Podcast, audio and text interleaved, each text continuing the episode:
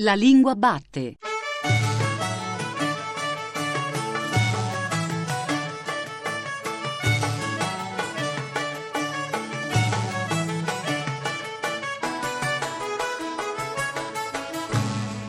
Buon pomeriggio, buon pomeriggio da Giuseppe Antonelli, bentornati e oggi più che mai bentornate alla Lingua Batte, il programma di Radio 3 tutto dedicato alla lingua italiana, oggi più che mai lingua madre e potremmo dire donna.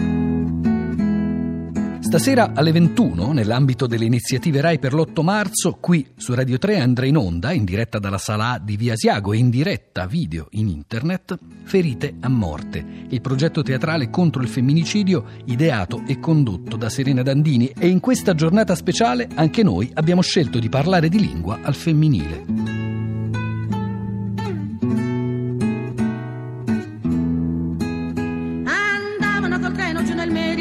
Per fare una grande manifestazione il 22 ottobre del 72. In curva il treno che pareva un balcone quei balconi con la coperta per la processione. Il treno era coperto di bandiere rosse, slogan, cartelli e scritti a mano. Da Roma Ostiense 1200 operai, vecchi e giovani e donne, con i bastoni e le bandiere arrotolate, portati tutti a mazzo sulle spalle. Il treno parte pare un incrociatore, tutti cantano bandiera rossa.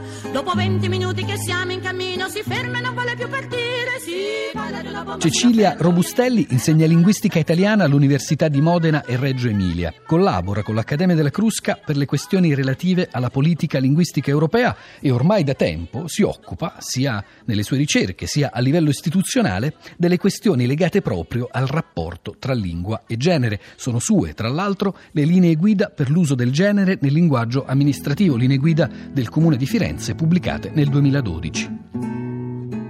Cecilia Robustelli, un messaggio apparso qualche tempo fa nel nostro gruppo Facebook eh, dice così: Mia figlia, quarta primaria, perché si dice che il cane è il miglior amico dell'uomo? Perché si dice sempre uomo-uomini? Non è giusto. Allora io dico che il gatto è il migliore amico della donna. Esiste una questione femminile nella lingua italiana? Beh, direi proprio di sì, anche perché questo esempio in un certo senso lo dimostra, ma noi inciampiamo tutti i giorni nella questione femminile della lingua italiana. Basta aprire un giornale e vedere, come mi è successo proprio qualche giorno fa, che un giornalista bravissimo, ma di cui proprio per questo taccio il nome per non suscitare invidie, scriveva: Ieri sono andato a fare un giro in un carcere e mi ha accompagnato il direttore del penitenziario, donna, seguito da una guardia, donna, e da un rappresentante dei sindacati, donna. E allora mi sono chiesta, ma perché con la voglia di risparmiare caratteri che c'è sulla stampa, questo ha ripetuto tre volte donna? È possibile che non sapesse che esiste il femminile di queste parole?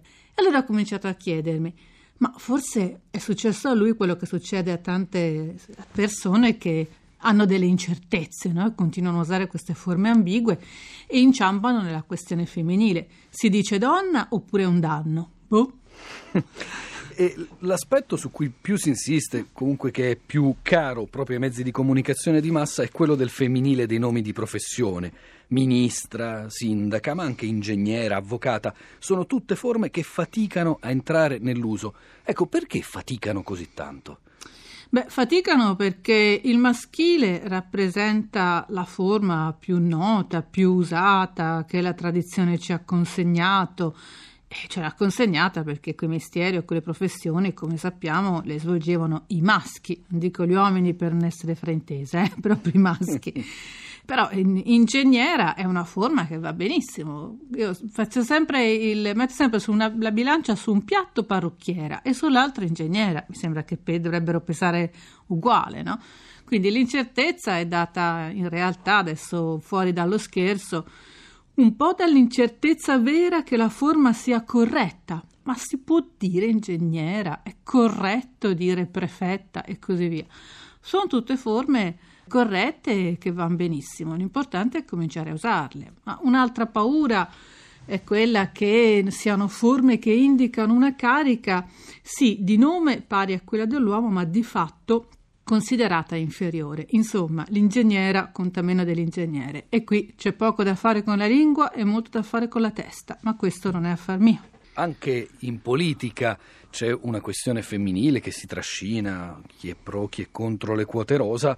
È un fatto però che nelle ultime legislature, negli ultimi governi, non tutte le ministre hanno gradito di essere chiamate ministra. Lo so, ma Voglio dire, io non posso dire che voglio chiamarmi professore, perché se mi chiamano professore probabilmente pensano a un uomo e io un uomo non sono. Non si può dire chiamatemi ministro, perché non farsi chiamare ministra? Magari questa persona nella vita reale fa eh, la dottoressa e dottoressa si fa chiamare, non certo dottore. Quindi ci sono ancora così questi canali sotterranei che veicolano abitudini e pensieri culturali un po' arretrati rispetto alla realtà di oggi. E credo che questi andrebbero davvero un po' scalzati.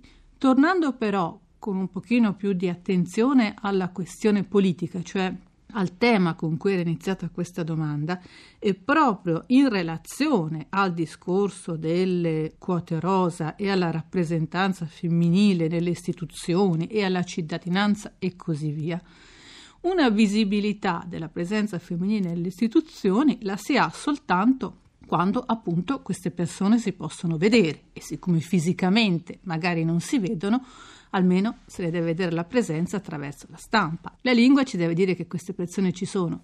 Ma se io continuo a dire, come sul sito della Camera e sul sito del Senato, che ci sono decine e decine di deputati o di senatori, ahimè, io penso solo a uomini, nel senso di maschi. Se ci addentriamo poi nella grammatica, c'è anche la questione della concordanza e qui le situazioni sono stratificate da più tempo e anche se vogliamo più a fondo nella norma. Per la grammatica, Franco, Maria, Giovanna, Francesca, ovviamente sono nomi di fantasia, sono belli se messi uno di seguito all'altro.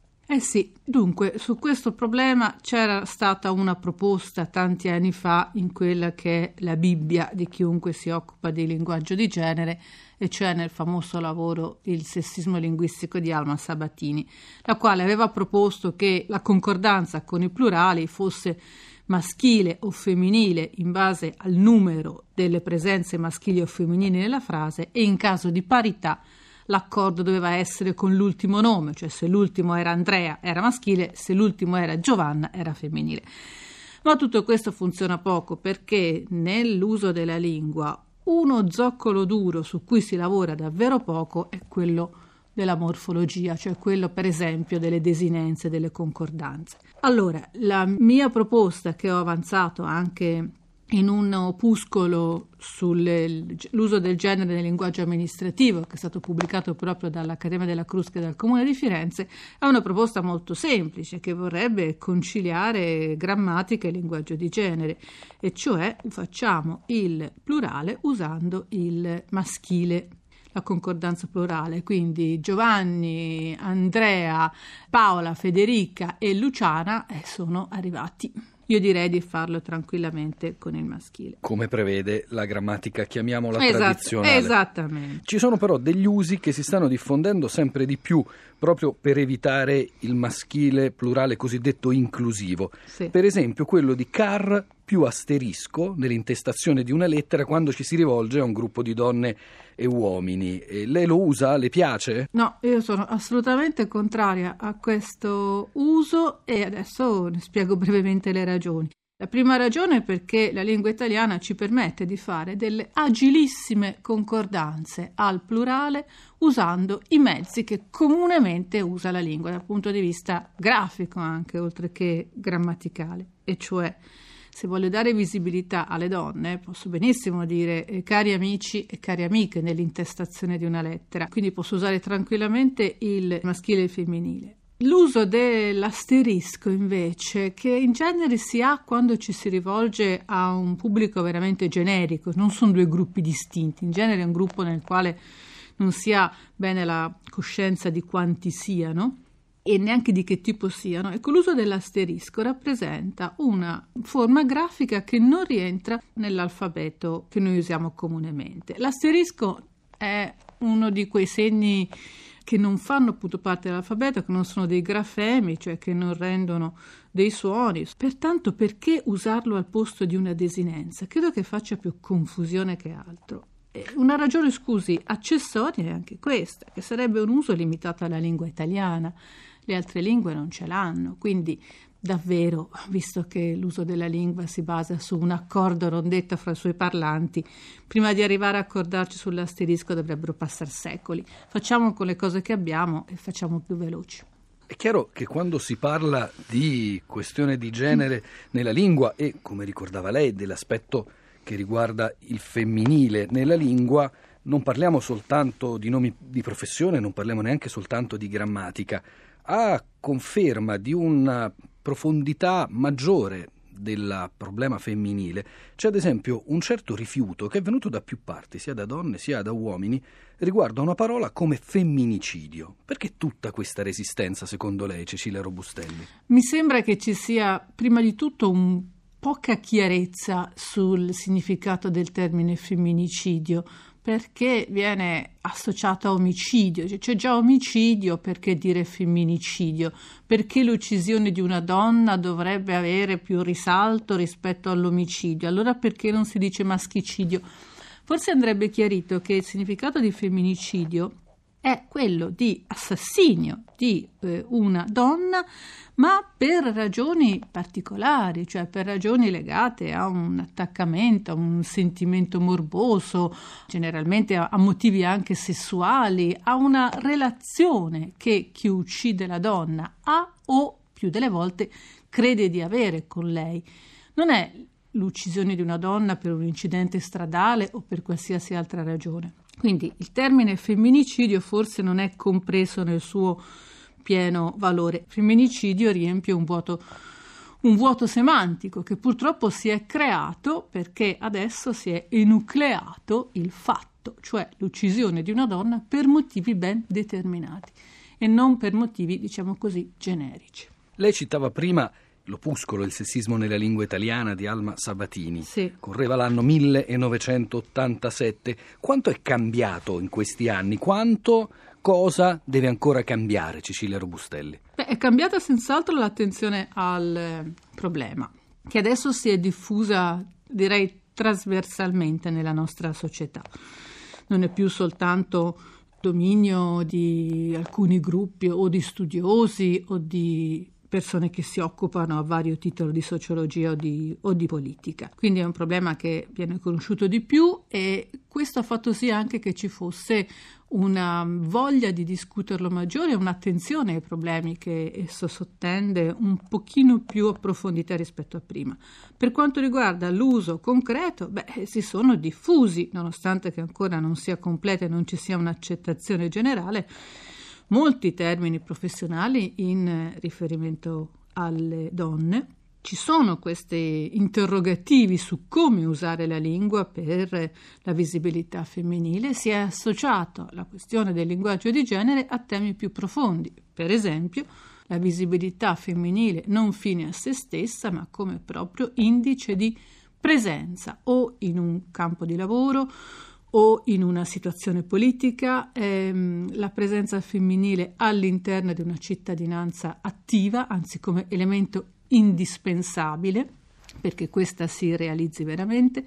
Insomma, una, eh, c'è stata quella svolta verso la lingua che c'era già stata per tante discipline da un punto di vista, diciamo così, eh, strettamente scientifico negli anni 60-70, ora mi sembra che questa attenzione alla lingua sia un po' incardinata anche nella nostra società e per quanto riguarda il genere, mette in evidenza il problema della rappresentanza femminile, il che va a tutto vantaggio di una migliore gestione politica in senso lato della nostra società.